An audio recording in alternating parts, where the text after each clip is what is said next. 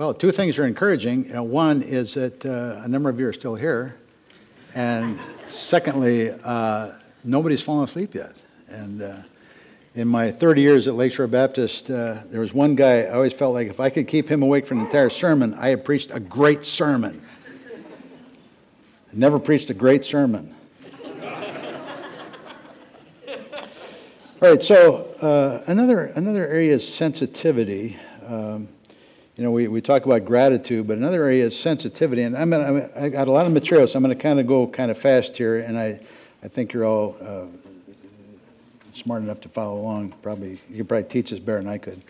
Uh, so the problem is, you know, one is uh, when a wife asks her husband to do small tasks around the house, and one things that that I mean, there's a biological component here.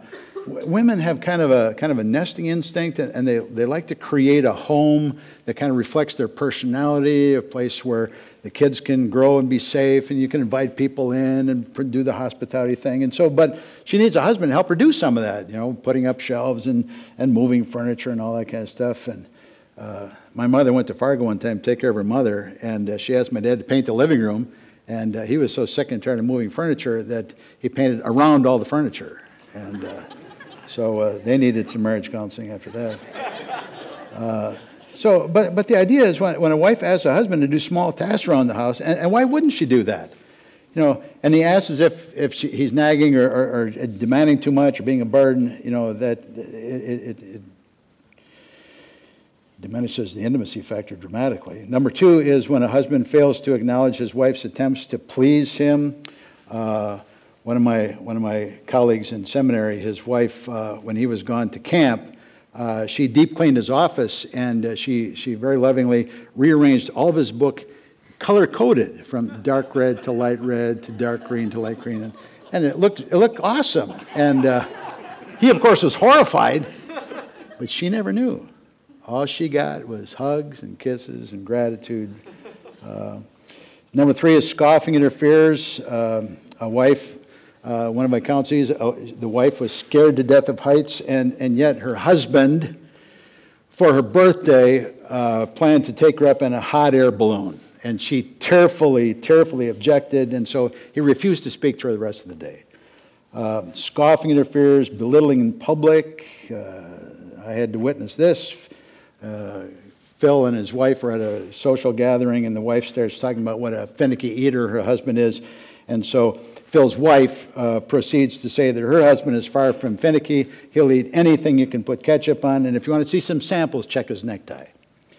And, uh, and so, you know, and again, as I mentioned this before, you know, it leaves him the object of ridicule and again destroys the intimacy factor. So what does the Bible say? Well, of course, you know, Colossians 3:19, husbands love your wives and be not bitter against them. And then Peter wrote this great thing about uh, wives are supposed to ornament themselves with a meek and a quiet spirit, which is of great price in the sight of God, even to the extent of Sarah, who called Abraham, her husband, Lord, which is deference, not obsequiousness. And, uh, and so then, C, suggestions for solving the problem. And I mentioned this never make jokes or criticize your spouse in front of others, including the children. Um, on the other hand, as I mentioned, what a rush of warmth it is when you compliment them. Number two is build intimacy by being alert to their attempts to please you, acknowledge them with thanks, try to reciprocate. You know, like the time when I uh, Valentine's Day was coming up, and I said to Ev, they're having a Valentine's banquet. Uh, you want to go? And she said, Well, I'd rather spend Valentine's Day just with you. And uh, it builds intimacy. And then uh, number three is build a sense of security in your spouse by demonstrating to them that they are in first place. I just talked about the Ming Boss thing. Whenever we had to go to a wedding, I always told my wife, now be careful, don't be more beautiful than the bride. And uh, built her up that way. And then number four is pick up on their signals. You know, if they tell you that it bothers them when you mouth talk with you, eat with your mouth open, then work on changing that. It, it, it's being sensitive. It builds intimacy when your spouse sees that you care enough about them to try to please. Uh, number three is contentment, and uh, and actually, you know, Nice Wonders are with Crown Ministries. There's some awesome financial uh, uh instruments out there. Ron Blue and Larry Burkett and uh, uh, the Financial Peace people in Crown Ministries, and I, you know, I think I'm going to let that one go because of time. But the homework here is, and this is number one is incredibly important. Clear away the debris from your past. There, there's an important time for you to sit down with your spouse and eliminate anything that might be um, junk in the bed, any any uh, concrete blocks that are rolling around in there, anything from the past. Uh, cl- completely clear the conscience, clear the air, ask and extend forgiveness, leave nothing undealt with, so that you can look at each other and say, There is absolutely nothing in the past that hinders my enjoyment of our marriage today. And then number two is evaluate the level of, level of grace in your relationship and suggest some ways that each of you could be a little bit more gracious. You know, there's a, you know, if you wouldn't mind picking up the bath towel off the floor, or take your shoes out when you come in the house, or try not to park the car in the backyard. Number three is discuss uh, gratefulness and sensitivity and contentment. And then number four is offer gentle, kind suggestions to each other on how you might use these tools to make living more enjoyable. Okay, so now let's take, take uh, go to number three. Uh, this is guarding the covenant, okay? Now, what, what do you suppose, from your perspective, are the major threats to the marriage covenant? Anybody? Well, number four is in law issues, which is why we have the TPT principle. Uh, number three is child rearing issues, disagreeing on, on child rearing. Number two is finances. Number one is communication. Eh, far and away, it's the biggest. So that's what we're going to focus on here. And again, as I mentioned, it, takes only five negative comments a day to destroy a marriage. So, uh, so here they are. Number one is, and this is the positive side, listen carefully. What, what is the effect on your. I, I walked, I got called into a, into a house one time. They, they, the kid called and said, Mom and Dad are having a knock down, drag out argument. I'm scared. Can you please come over? So I go over there. I walk in the door. Kid opens the door. I walk in the door, and the dad is sitting at the dining room table. The wife is standing over there in the kitchen, and they, she is screaming at him. She is screaming, and veins are standing out on her face. And the phone rang. And she picked up the phone and she said, Hello? Uh, no, this isn't a good time right now. Okay, back later. And she hung up and went back to screaming again. You know, not out of control. She knew exactly what she was doing. She was in full control. What is the effect on your spouse when you listen intently to somebody else, but then you appear to be off in the distant world when they speak or, or whatever? Uh, Ev had a little signal to me because I'm always reading something, and so she would come in my office and sit down in the chair next to my desk, and, and, uh, and sometimes I'd be so intent I wouldn't even notice. And, uh, and she'd say, I'm here now. And then that was her signal. Okay, put down, put the paper down, turn the TV off, Get rid of your iPhone, make eye contact, listen to what they're saying, ask questions to clarify. You know what happens at, at, at the desk in my office, at the table in my office is uh, I'll ask the husband, okay, so what brings you in today? And so he starts going on about, about all the discord in their marriage, and out of the corner of my eye, I'm watching the wife. She's not listening. You know what she's doing? She's preparing her rebuttal. So he gets done, and I say to the wife, I said, Well, you know, give me your perspective. And so she goes off, and I'm watching him on the corner of my eye, and he's not listening because he's getting ready to counterattack. And nobody's listening to anybody. And the first thing I got to do is get them to start listening to each other and responding to each other. Proverbs 18 13 says, You're a fool when you respond to something before you've heard it. By the way, I even caught myself doing that as the counselor. Somebody come in and sit down and they start into their problem and I'm already thinking, I've heard that one before. I know exactly where that one's going. And so I'm figuring out how I'm going to respond to this, not realizing they've gone off on some other direction with it. And I'm not ready to respond to that because I haven't been listening. So Proverbs 18 13, you're a fool if you respond without listening. Number two is respond thoughtfully. You know, uh, Ephesians 4:29 says, "Let no corrupting talk come out of your mouths." What do you suppose corrupting talk is? Corrupting talk is anything that diminishes another person, puts them down, puts them on a defensive, makes them feel bad about themselves, whatever. That, that, he says, let no corrupting talk, let no offensive talk come out of your mouths, ever. But the only thing that should come out of your mouth is good for building up as fits the occasion, that it may give grace to those who hear. So the idea is uh, if you should come to me and you should say, you know, I'm having a terrible time with my wife and, uh, and this is going on and all that, and, and so we talk together and say, okay, this is what I would suggest you do. And uh, you need to have a talk with her. You need to make these points and deal with this issue and whatever. And then if I should talk to her later and say, Did your husband talk to you about the, the issue? And she should say, Yes. And I'd say, Well, how'd it go? She should say to me, It was good. And, and I learned some things I wasn't aware of. You know, he built me up, it was edifying, and he was so gracious. That's this verse, Ephesians 4:29. Let no corrupting talk come out of your mouth, but such as is good for building up, as fits the occasion, that it may give grace to those who hear. And then number three is keep the lines open. And uh, here are some of the tactics from my files that shut down communication and smother intimacy. Here's the real heart of the thousand cuts. One is cold shoulder. People come in, or I'm talking to people, well, we're not speaking right now. Uh, giving each other silent treatment. You know, when your kids do that, you know what we call it? They're pouting. It's really ugly when adults do it, but they do. Call it whatever you want. Does, does giving the silent treatment ever solve a problem? No. It, it violates that other rule about letting not the sun go down upon your wrath, because during the night, when you're not sleeping because you're mad, uh, the devil gets a chance to drive a wedge between you and your wife or your spouse, and, uh, and, and you're thinking, you know, it's the, it's the, uh, the, the, mountain to a molehill, the molehill to a mountain thing. If, if she did that or if he did that, then probably this and probably that. And so it builds up to that. Plus, you're losing your sleep, so you wake up cranky and, uh, and, and, and nothing is resolved. It intensifies a problem. So we never do that. Uh, rule number one in Ephesians uh, 4.25 is let each of you speak the truth to each other because you belong to each other. And there's an imperative in 415 speak the truth. Now, do it in love, but you do have to speak the truth. It's not okay to give each other the silent treatment.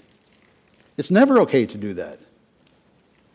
You solve today's problems today. Sufficient, Jesus said, sufficient unto the day is evil thereof, which means every day that you get up, there's going to be some garbage you have to deal with. There's going to be some provocations. And by the way, we're all the nicest people when we get our way, when people treat us with the dignity and, and the nobility and the respect that we deserve. But we don't get to see what you're really like until you're provoked. When you're provoked, then we get to see what you're really like. What comes flying out of your mouth, that started in your heart. It was there all the time. So the idea here is every day when you get up, there's going to be some garbage to deal with today. And, and, and God says, My grace is more than sufficient for you.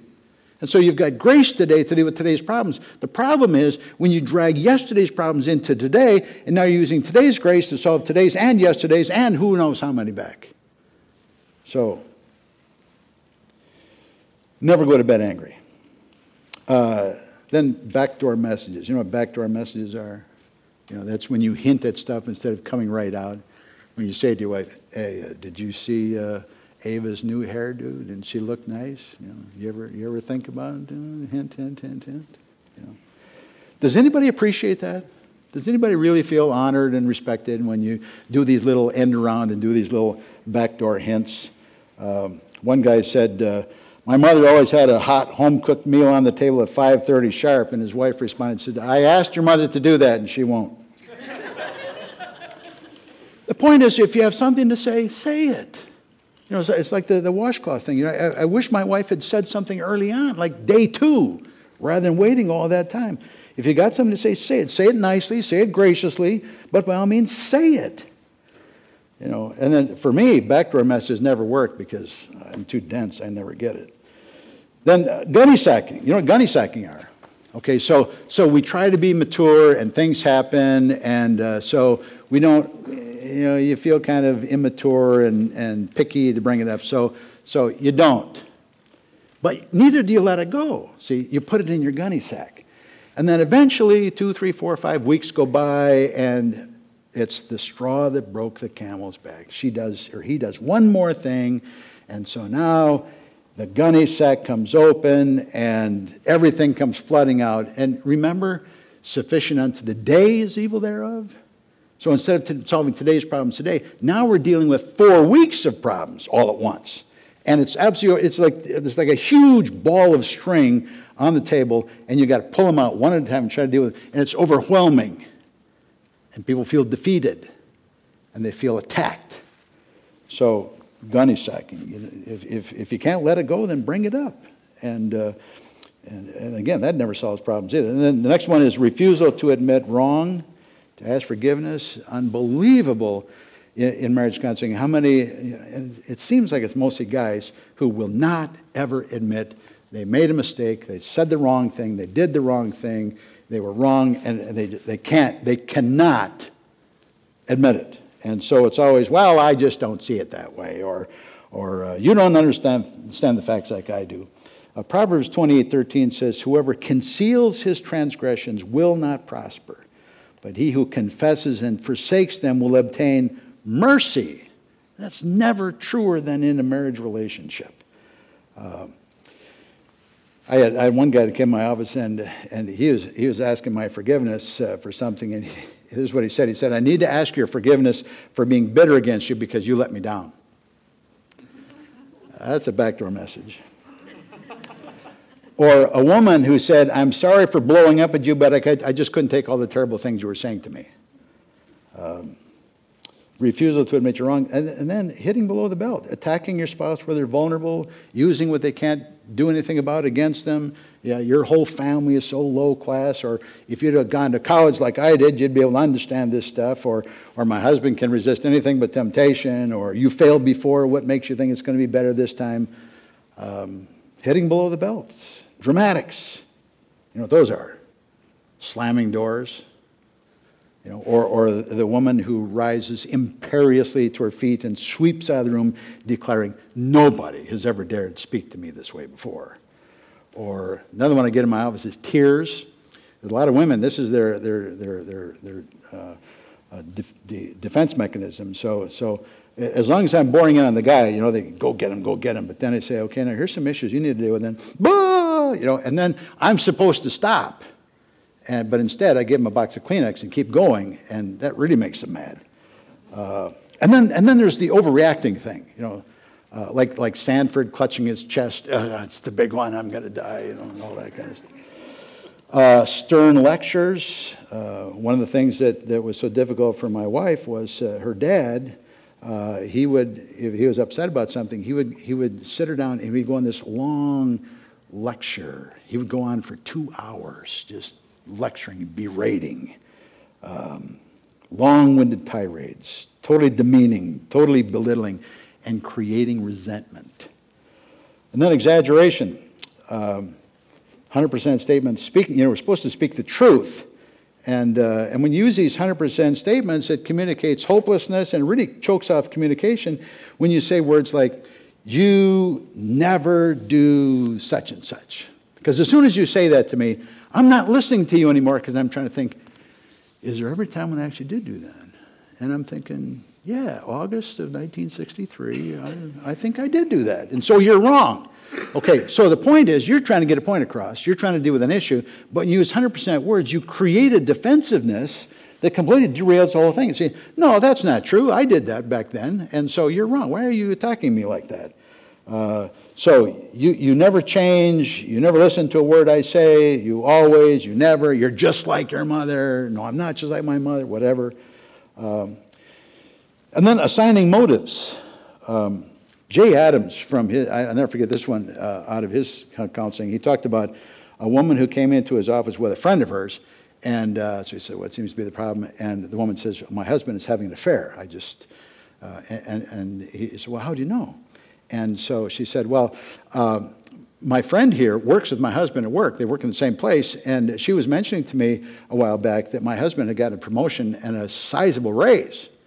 And uh, he never told me a word. And so uh, my friend said, The only reason that he wouldn't tell you and that he's sucking this money away is because he's got something going on the side. And she said, I believe her because she's never lied to me before. And so uh, Jay Adams called the husband in and said, uh, Well, is this true? Did you get a, ra- a, promotion? Well, yeah. Did you get a raise? Well, yeah. Why didn't you tell your wife? He said, Well, uh, we never had a honeymoon. And so I was saving that money to take her to Hawaii. So, assigning motives. This is what you did. I know why you did that. The only reason you know why somebody did something or why they said what they did is if they tell you. But otherwise, you don't know. And the worst thing that you can do is to act upon those assumptions. Assigning motives, uh, lying, uh, rule number one uh, in uh, the four rules of communication is to speak the truth always. Um, even, even to this extent, when we got married, uh, I guess it was in the boys' game, my, my wife was determined, because she's a nurse, she was determined that we're going to eat incredibly healthy at our house. And so she tried this recipe and she came up with this casserole that was lentils and rice. I can see you're, you're squirming already because that, that's not really food. But anyway, uh, lentils and rice and some other stuff in there. And, uh, and so, and, and she'd worked very hard on this. And so she served it to us. And then afterwards she says, Well, what do you think? And I said, well, it was, it was good, yeah, yeah, because I didn't want to hurt her feelings. Well, then after the fifth time, she says to me, You really don't like that, do you? And I said, Well, and again, I'm trying to be nice. I said, Well, if you, if you never made that again, that would be okay with me. okay, but here's the point. She said, When I asked you if it was good, you gave me permission to make it again. And I did this thinking that I was doing something that was pleasing to you. And that hurts my feelings. Same thing happens when she's in a store and she says, Do you like this dress? If you don't like it, say you don't like it. Otherwise, you're going to be seeing a lot of it. Manipulation. You know, flattery, effusive compliments, lavish gifts just because. You know what flattery is? Flattery is a deliberate attempt to get somebody in obligation to you. Uh, emotional blackmail. When the last time we were with your family, they treated me like dirt. Why do you keep subjecting me to that? Don't you care how I feel? Or an appeal to sympathy. I was under so much stress, I was afraid I was going to have a nervous breakdown. Or and this one, one of Ev's friends, uh, she had this device. Uh, she would she would go shopping and she would buy clothes, and uh, and then she would hide them for three months and then she would bring it out, wear it, and her husband would say, "Oh, you got a new dress?" And she, "What? This old thing? I've had this for an hour, you know." And uh, Ev said she never did that with me. Manipulation, padding the request, husband, or or the, and and and uh, so one guy did this. He said, "Honey, would you mind if I would go parachuting with the guys this weekend?" And uh, it's all day Saturday, and I know it's kind of pricey, but uh, she says, You've got two children at home. No, absolutely, you're not going parachuting. Well, man, well, could I at least go play around the golf with the guys? Which is what he wanted in the first place. My son did that to me. He'd say, Dad, uh, we got a youth activity this weekend. I need 60 bucks. 60 bucks? I'm not giving you 60. What do you need 60? Well, can I have 20? Yeah, I'm happy to give you 20. he only wanted 10 to start with. But then this happened. This is uh, from my files. A girl seduced her boyfriend, and, uh, and then she claimed that she was pregnant so that he would marry her. And he did. And then she claimed she had a miscarriage so that she thought it was, it was good. Well, in his annual physical examination, the doctor informed him, by the way, you know you're shooting blanks? You're sterile. So he went home, confronted his wife. They were in my office. And despite my best efforts, I couldn't hold it together because the breach was so serious. Her erupting in anger, defensiveness, going on the attack, beating your spouse down with words, back to the be angry and sin not, raising your voice, yelling, shouting. You know, all that communicates contempt and hatred. And it, and it may keep your, your spouse cowed, but there's no intimacy in that either. Uh, it's, it's a sad thing how many of us in our marriages are doing the eggshell dance, walking around on eggshells, hoping not to stir the pot because you don't know when your spouse is going to blow a cork. Uh, it's no fun living at the f- foot of Mount St. Helens wondering when the next explosion is going to happen. You got to keep the communication lines wide open. Intimacy depends squarely on communication. Then, then, number four here is provide times of intimate conversation. Proverbs declares that there's healing in our lips, there's wisdom, there's understanding, and uh, as I said, we should. You know, do you, do you notice this? You're, you're out at a nice restaurant with your spouse, you know, you're having a nice meal, and you look around and you see two things. I see either an older couple, the wife is is, uh, is, uh, is looking around at other people. The husband is staring out the window, and you watch them. They're not talking. They just they're sitting there. What they got? Or or you look over and there's a young couple sitting over there, and they're both on their phones. They're not talking. And, and, and yet, being together in a restaurant is an opportunity for intimate conversation, for talk, to share, to, to be involved in each other's lives. You know what's the hardest thing for me as a widower after 38 years? I go home at night. I have nobody to share my life with. In the past, things would happen during the day, and I'd think, oh, Ev's going to kick out of that. You know, I can't wait to tell Ev about that, or wait, wait till Ev hears about this. And, uh, and so, you know, I store away things so that I go home, I've got things to talk to her about. Now I go home, I have nobody to share my, my, my life with. Evenings and weekends are brutal. But you've got a spouse. And so keep the communication lines open. Maintain the intimacy so that this can be an enjoyable relationship. God forbid that your spouse should die and you feel a sense of relief. Whenever possible, you should go to bed together at the same time. Even, you know, for example, uh, when we first got married, my wife was an early to bed person because she had to get up at 4 o'clock and go to work. And I was a nocturnal creature. And so, but when she went to bed at 9 o'clock, I went to bed with her. And we'd talk and we'd snuggle and hug and kiss. And then she'd drift off to sleep. And then I'd get up, tiptoe back to my office and go back to work. And that, that's the way to keep the, the intimacy and the communication lines wide open. Uh, non sexual touching, you know, just uh, hugging and, and, and sitting close to each other and holding hands and all these things. Uh, the Proverbs also declares that there's good medicine for the heart in laughter. Now, this, this I, you can tell I read psychology today. Uh, some time ago, they did a study of 5,000 women nationwide, and they, they, did the study right because they had uh, educated, uneducated, old, young, uh, mothers, non-mothers, married, unmarried. You know, they, they did the whole thing right. They asked 5,000 women, what is the number one thing that you're looking for in a husband? And I thought this was interesting. Uh, looks and sexual compatibility wasn't in the top 10, which I thought, because I figured it would be right up there at the top. It wasn't. The, the, the, the top five were uh, number, number five was somebody who's uh, careful with finances. They felt a sense of security in that. Number four was the trust factor. Can they trust? Number three was uh, he makes me laugh. Number two was he's easy to talk to. Number one was he's gentle. Gentle, easy to talk to, he makes me laugh. Those are the top three. I want to just end with this. Matthew chapter 12, verses 20, 32 to 37. Anyone who speaks a word against the Son of Man will be forgiven, but anyone who speaks against the Holy Spirit will not be forgiven, either in this life or in the age to come.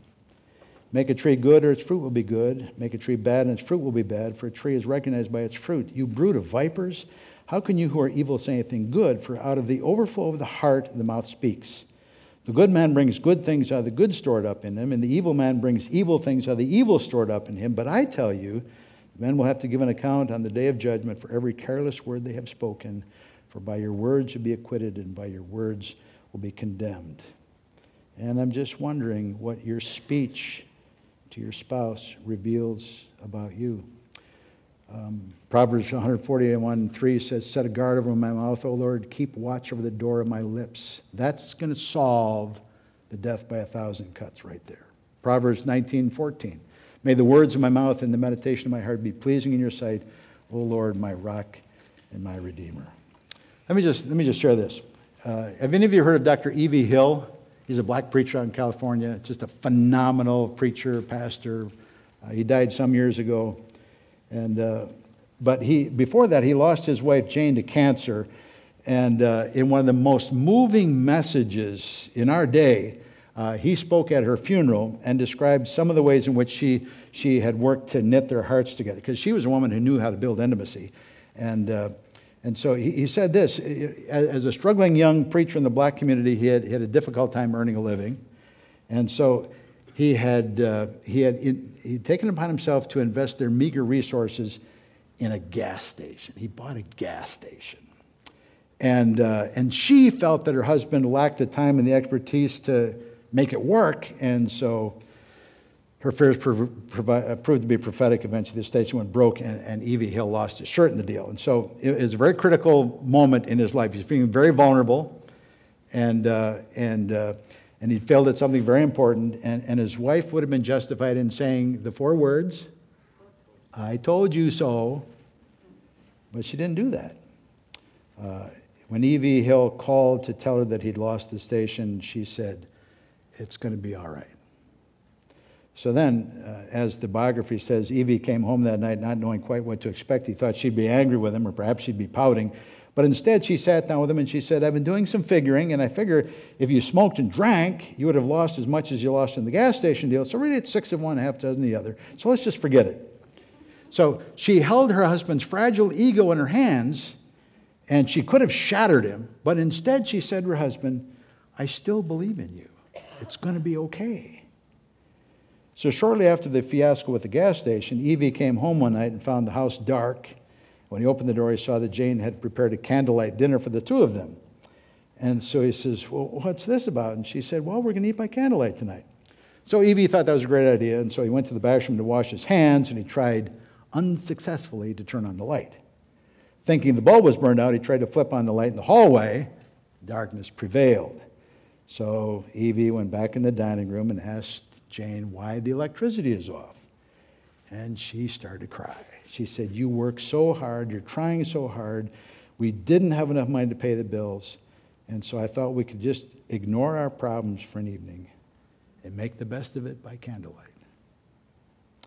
And Dr. Hill concluded his sermon with this. He said, She could have said, I never had to go through this kind of thing before. I was reared in the home of Dr. Carruthers, and we never had our electricity cut off. She could have blamed me, she could have broken me, but instead she said, Somehow we'll get the lights back on. But for right now, let's eat by candlelight.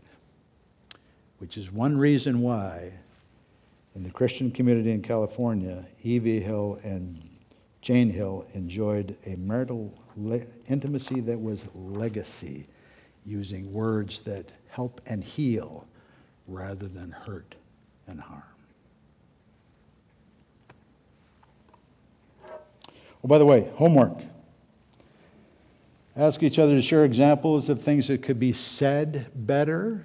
You know, for example, I had, a, had an assistant pastor one time. He'd come up to me after he preached and he'd say, How'd I do? Okay, when somebody says, How'd I do? What are they expecting? They're pats on the back. I said, If you want me to give you some helpful criticism, you need to say, How could I do better? Then you're giving me permission. And so, uh, share examples of things that could be said better. Number two, decide together on a daily time when the two of you can talk about life.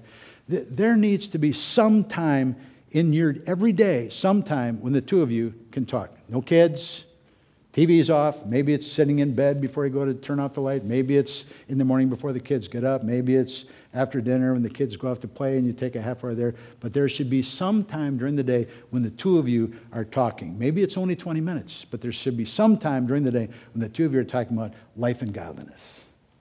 And she has access to you and you have access to her. And then number three is mention something to your spouse that you're deeply grateful for. Okay.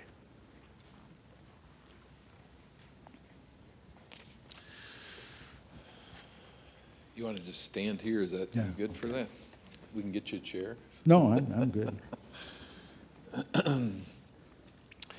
I hope that um, you'll be able to take these homework questions. They're valuable, and maybe we can work through them. And uh, we won't make a covenant to agree to do that, but I would strongly encourage you. Let's encourage myself to take these and maybe through this week, just uh, take a few of them and work them out. That would certainly be helpful.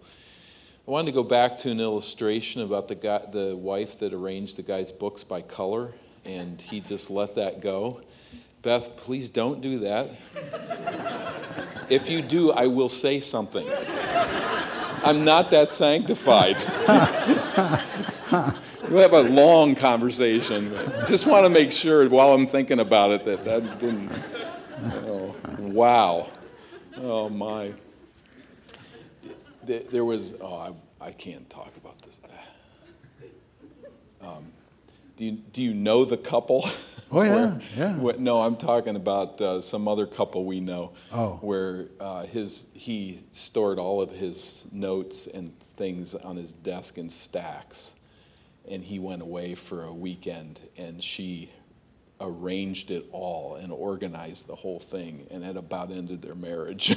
Yeah, I- I- he was so upset. He knew where everything was and now it was all filed away and he knew where nothing was. Yeah, I think I know what you're talking about. Yeah. it's a famous story. They, they did well. Um, just a few things, Wayne, just, uh, uh, just to keep the thoughts rolling. We just have a few minutes here, but um, wanted to just follow up on a few. Um, you have spent a lot of hours in counsel with people, and particularly with marriage, those that are struggling in marriage. Could you, just from the years of experience that you have, could you say, here, here's a few things that people just commonly don't get? The, if, if we could grab, grab these ideas, I, I see this consistently. Uh, it's what blocks marriage.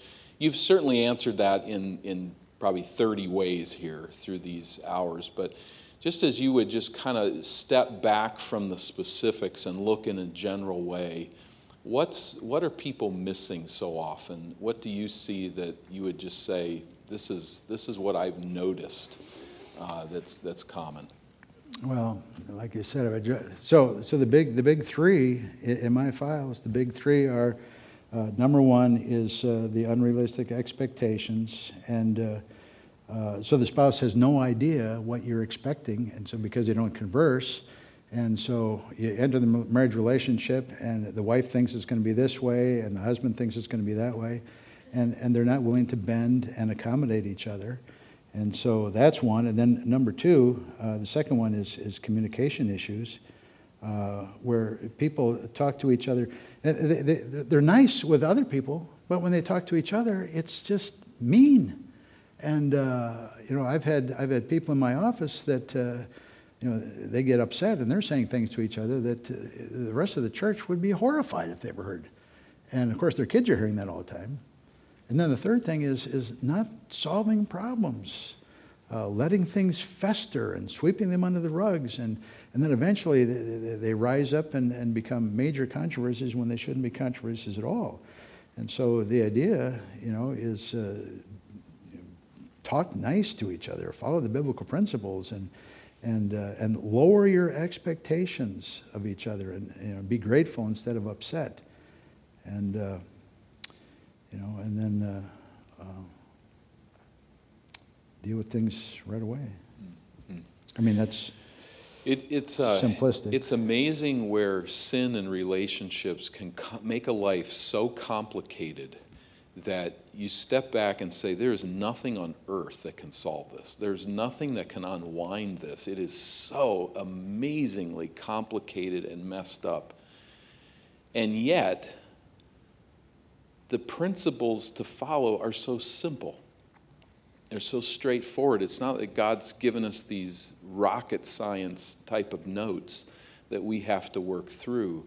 But where, where we're faithful to God's word, it- he, He's not asking us to do something that's complicated, but it's, it's sin that makes it complicated. And then when we, sin piles up on sin and we don't deal with things, it can get away to where you can get to the spot where, as one pastor put it rather indelicately, the only answer here is that you die. yeah.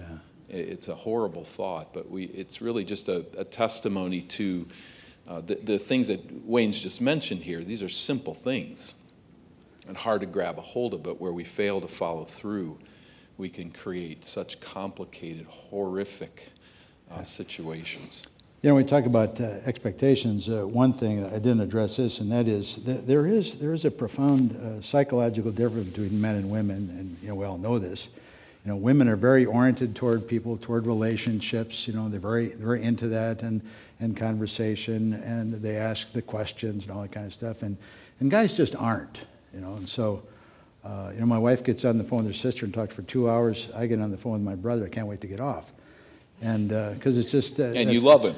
well, I love my brother to yeah. death, but I don't like to talk on the phone. Yeah. And, uh, and, and so, you know, women get mad because their husbands don't think the way they do.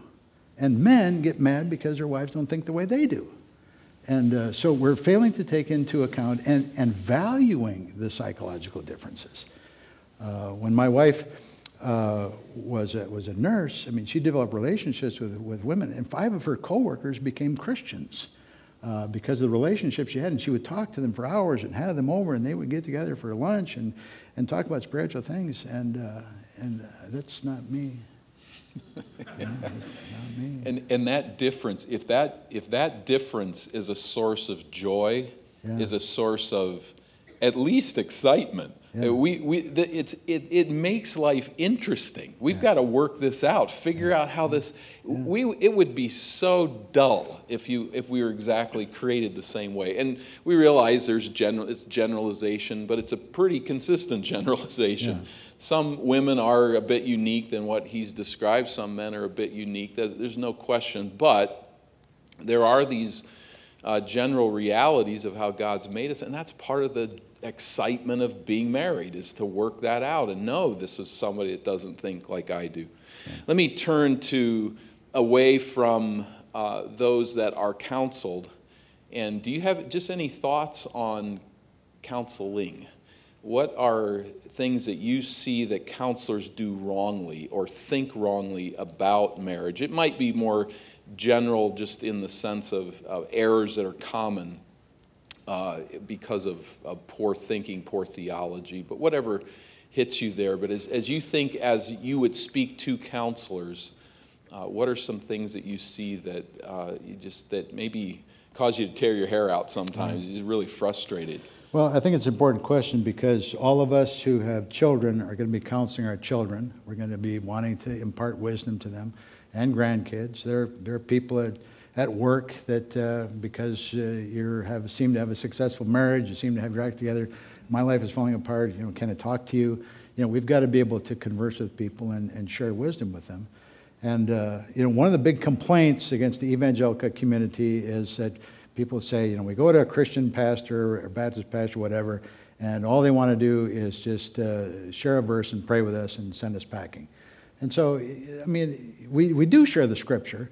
And in fact, I, I can't tell you how many times I've had people in my office, and at the end of a session, uh, I'll say to them, So, w- was any of this helpful to you? And they would, you know, and I've just shared an hour of my deep well of wisdom with them. And they say, yeah, what was that verse in Galatians? That was awesome. What was that verse again? Hmm. Okay, so, but the point is, the Word of God does have incredible value. Even, even with, even with uh, people who are marginal Christians, you know, they, they, they respect the, the impact of the Word of God. So, so you do pray, you do read the Scripture, but, but number two is, is back to that Proverbs 18, is answering before you hear. You, you got to ask questions. You got to ask a lot of questions. You got to get to the heart of the issue because way too many times we're dealing with the surface stuff. You know, it's like, uh, it's like years ago back on in Pennsylvania, they had uh, these, these farmers were finding a, fire in their cornyard, corn, cornfield, and the, the fire department kind of put it out. And then uh, a couple miles away, a couple uh, weeks later, somebody else got a fire in their cornfield, and the fire department puts it out.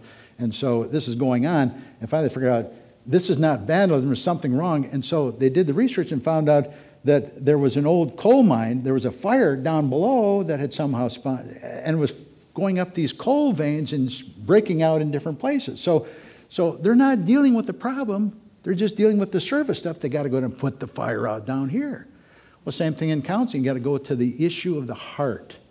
What is it that these people, what is the idol? What are they worshiping? What, what is it that they're so unwilling to give up and sacrifice? And so we don't ask enough questions. You got to ask the questions and bore in and find out what the root problem is. Deal with that, and then all the rest of it goes away and to get to the, the desires and the affections and the things that are really driving what is often a presenting yeah. issue. It's really clear this is a problem, this has to get fixed, but yeah. we're not really looking at what the maybe the motivations are. That's helpful, and indeed we are all counselors of one another, and I, I think certainly was brought out there earlier that where we are talking with individuals to that are in a, in a troubled marriage, it's worth fighting for, Yeah. because you're not fighting only for your own future and joy, hopefully, but you're fighting for the name of Christ. Yeah. You're fighting for his covenantal relationship with his people and your only capacity right now in this marriage to reflect that in, in, in your walk with others. You're reflecting that relationship with Christ. You break this apart and you're going to do immense damage to that witness and to that covenant. So I, I think, they, are you tempted with family members? Workmates sometimes. I'm tempted as a pastor. There's times it just goes through my head. Maybe the best thing here is just to walk away. Uh, It would, it would make life a lot easier for everybody. I think those things are really lies. Uh, it, when we think about the covenant that we have in relationship with God and He with us, and the, and the display of His glory in the marriage relationship, it, it's not easier uh, much damage can be done. And obviously, divorce happens, and it doesn't mean life is over. We go on from there, and there's a lot to recover. But I think this is really a good emphasis for us to, to put the practical together with also that larger picture. It's worth fighting for, and we want to counsel effectively. And I, I would encourage us to do that. To, to as we relate to people that are in, in a time of trouble. And maybe there's somebody here Wayne, they just say it, I, it isn't worth it. I, I, don't know where to start. We're in trouble. I don't think it's worth it. Uh, just any words of where to go, where to start, what counsel you would give to the persons that, that's saying, uh, we're not talking to anybody, nobody really knows, but I, we are in bad shape as a couple. Well, I'd say uh, number one is in my years of ministry, I have come across with so far one person who ever said, I was glad I divorced. The vast majority of them, even though they remarried to godly people, raised kids, and all that, nevertheless, they all say, I should have worked harder. I, I shouldn't have jumped the gun. I should have let God work my heart. It should never have happened. Uh, and, and part of that is uh, when you're when you're married, and, and especially if you've got kids, when you divorce, you're still attached to that person the rest of your life, because you got birthdays together, and you got who's going to walk who down the aisle when they get married, and graduation, and all and grandkids, and all this kind of stuff. You're you're immeasurably bound together. And then of course there's a financial component, all that creates bitterness and all that kind of stuff. So uh, you know, I mean, I had, I had one lady who, because of systematic abuse, uh, her kids begged her to get a divorce, and, uh, and so she's glad she did it for the sake of her kids. But even at that, she's still bound to this guy. She's, she can't get him out of her life. And so uh, uh, the, the idea of uh, the vast majority of people give up too soon, and they, don't, they don't give it the, the, best effort. And, and deep systemic problems can't always be solved overnight. And, and uh, so sometimes it takes, uh, it takes time and it takes the work of God. And, uh, but even, you know, a, genera- a couple generations ago, people stayed married, you know, even if they, it wasn't the best, but at least they stayed together for the sake of the kids, and I would say in the Christian community for the sake of Christ. Because uh, people look at you and you can't even hold it together, you know, we, we, we, we know Christianity is no different than the rest of us. And so the ramifications are, are, are very extensive, and, uh, and the end result is, is not worth it. And this couple saying, We're in trouble, what do we do? Oh, well, okay, so at that point, uh, you know, and that's, that's where I go into high gear. I mean, if they come to you, you're going to go into high gear. And, uh, and because the reputation of Christ is at stake, and because the lives of the children and the grandchildren are at stake, uh, and because their, their, the rest of their lives are at stake, you, you pull out the stops. And, uh, and so you get involved with them. And I mean, I, like- the one couple I was talking about, I mean, I, would, I was in their house uh, at least a couple nights a week, uh, trying, to, trying to mediate problems and, and hold them together, begging, pleading, look at the scriptures. And, and, And, you know, and, and I, don't leave until at least we've got this current problem resolved. Now, the bigger thing we're still working on, but at least whatever happened today, we're getting that resolved so that, so that they, they go to bed liking each other, at least momentarily. And, and you just, you, you keep at it. You, you don't give up. And, and there are times when people have walked away from me and they say, you know, we're not calling you anymore, you know, and, and we don't want this, and so your hands are tied. But as long as you're willing to listen, we don't give up. Yeah. That's such an important message, and I think we want to take that with us as a church. We don't give up. Yeah. We continue to work. Marriage is worth fighting for because Christ's name is at stake and our joy is at stake. So we, we do fight. You read, t- talk to us about psychology today. You read psychology today. What is good about that? What would you warn against? If there's somebody that says, I'm going to go out of here now and start reading psychology today, Yeah, how, how would you re- just put that all together of where can we benefit? Where are there dangers? I read psychology today because uh, you know I'm in I'm involved with other pastors who are their degrees are in psychology. I have counselees who come in. A lot of women go into psych, get a degree in psychology, and so uh, I read psychology today to find out what wacko ideas are they coming up with next. Where are they going? What's what's the drift? And so and so to be forearmed is to be forewarned is to be forearmed, and so I want to be prepared for that.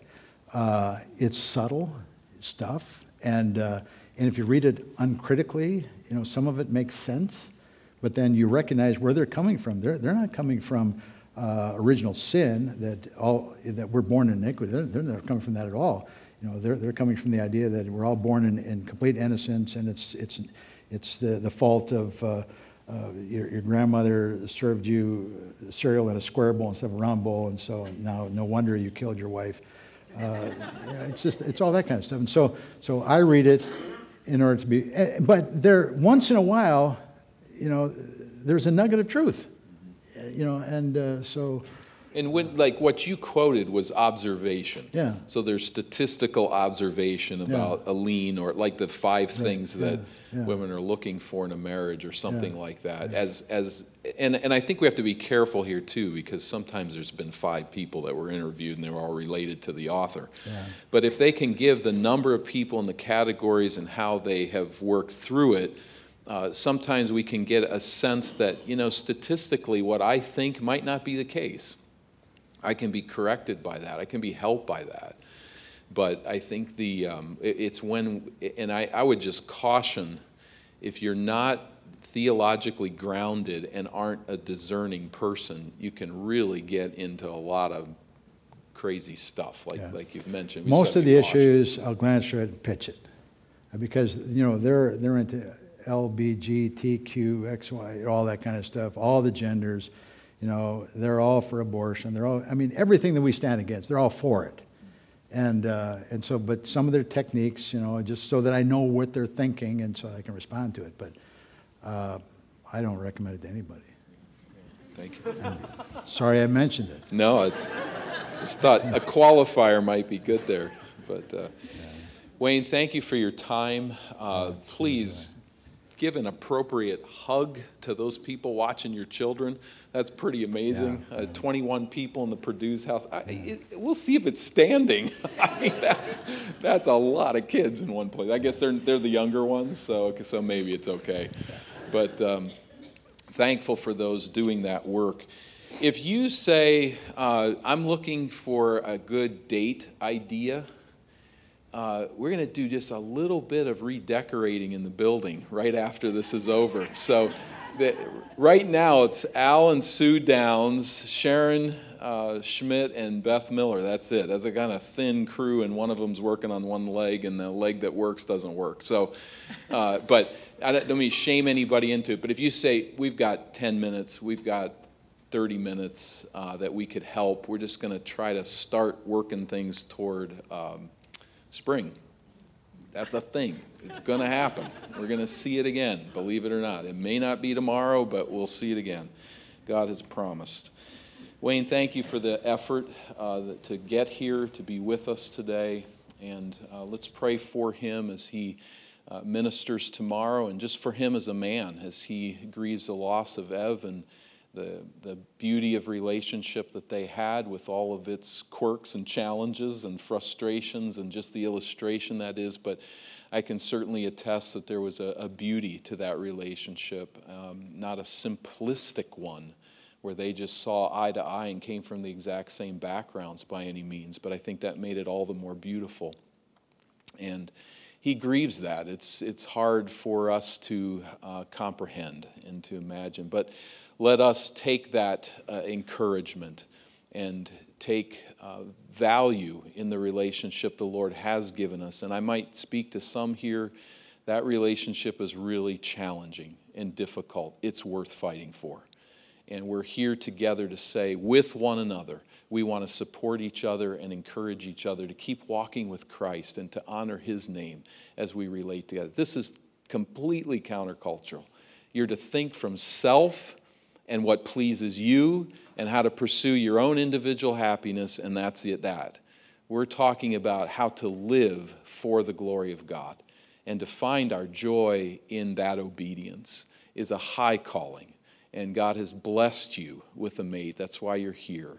Even if that is an unbeliever, there is a blessing in marriage, and we encourage you just to keep walking and seeking the Lord in that relationship. Father, take the themes that we have heard and I pray that they would uh, filter down into the soil of our hearts and bear great fruit in the days ahead.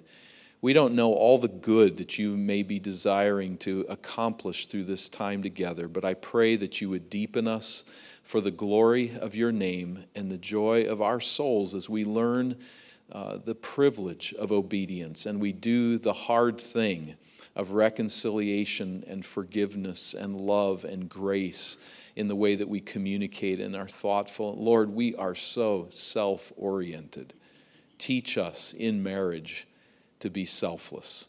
And may we put that into practice and learn what good can come when we communicate graciously and lovingly and we defer to one another and serve one another's best interests. Help those here who are husbands to love their wives and to lead them, indeed, to love them by leading them many times and doing the things that are hard as they lead their homes, but to protect and to provide and to love and nurture. For our wives, Father, help them to find the joy in trusting their husbands and giving them the benefit of the doubt and blessing them and being a source of encouragement and hope. Guide to this end, we pray, and may Christ be magnified. Through his name we pray. Amen.